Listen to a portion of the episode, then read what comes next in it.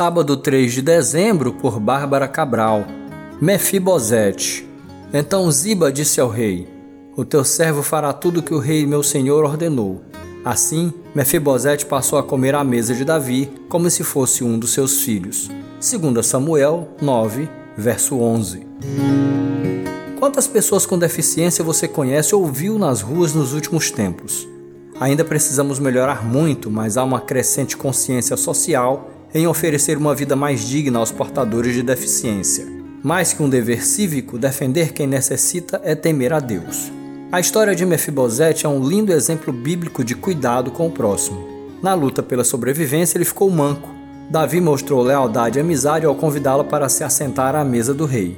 Mefibosete foi tirado de um lugar de esquecimento para receber uma herança real. Por conta disso, integrou-se à sociedade e constituiu família.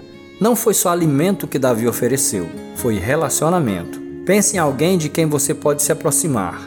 Tenha certeza de que a comunhão nos transforma e abençoa. Cristo, ao cruzar com cegos, surdos, mudos e coxos, curou seus corpos.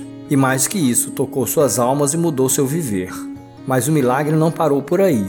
O Mestre nos promete a cura completa. No céu seremos incorruptíveis e imortais, e cearemos com Jesus em sua mesa para sempre. Uma forma de mostrar que cremos nessa promessa é sermos como Davi. Enquanto estivermos na terra, que sejamos instrumentos de justiça na vida de quem precisa, convidando a cear e a conviver conosco.